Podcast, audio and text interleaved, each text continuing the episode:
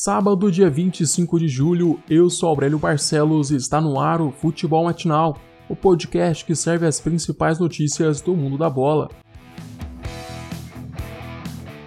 A camisa do Bahia, que recebe a logo do SUS, faz sucesso e vende mais de 2 mil unidades. A campanha do tricolor baiano foi pensado como uma forma de homenagear o Sistema Único de Saúde e os profissionais de saúde que estão na linha de frente do combate ao coronavírus. Além da homenagem, 13% do valor arrecadado com a venda das camisas vão ser repassados para uma unidade do SUS em Salvador. O uniforme foi utilizado na vitória por 4 a 1 sobre o Náutico pela Copa do Nordeste.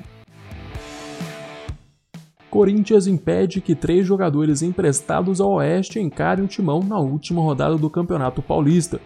De acordo com a diretoria corintiana, o contrato já impossibilitava o Oeste de utilizar os jogadores em duelos contra o clube de Itaquera. O Oeste então não vai contar com o goleiro Kaique França, o volante Mantuan e o meia Fabrício Oia, todos titulares do Oeste na derrota por 2 a 1 contra o Inter de Limeira na última quinta-feira. O empréstimo dos três jogadores vale até o final deste ano. E vale a pena lembrar que, para se classificar para a próxima fase da competição, Corinthians precisa vencer o Oeste e torcer para que o Guarani não vença o São Paulo.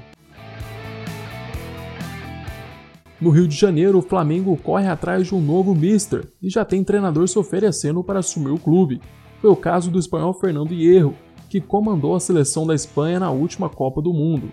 Hierro está sem treinar uma equipe desde a precoce eliminação da Espanha contra a Rússia nas oitavas de final do Mundial. Por enquanto, o Mengão não tem nenhuma conversa adiantada, e além de Hierro, o Flamengo também está de olho nos portugueses Leonardo Jardim e Carlos Carvalhal, e no espanhol Torrente.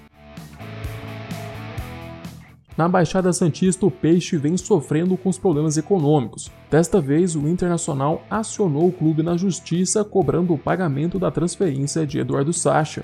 O jogador foi contratado em 2018 por 2 milhões de euros, divididos em 24 parcelas, mas o Santos deixou de pagar algumas o que, segundo o contrato, dá ao Colorado o direito de cobrar o pagamento integral da venda à vista. O Peixe também responde judicialmente o próprio Eduardo Sacha, que exige o pagamento de 15 milhões de reais por pendências financeiras referentes ao contrato com o clube e ainda pede a rescisão do vínculo com o Santos. É hora das notícias internacionais. A nossa parada de hoje é em Paris, onde Neymar decidiu mais uma vez. Ontem o PSG conquistou o título da Copa da França com o gol do camisa 10 da seleção brasileira, mas nem tudo foi festa para o Paris Saint-Germain. Ainda no primeiro tempo, o Mbappé sofreu uma entrada violenta e saiu de campo machucado. Ainda não foi divulgada a gravidade da lesão, mas o jogador francês foi direto para o vestiário começar o tratamento e depois voltou a campo usando muletas. Chegamos ao fim deste episódio. Eu, Aurélio Barcelos, volto amanhã com mais futebol matinal para vocês. Eu te espero aqui às 6 horas da manhã.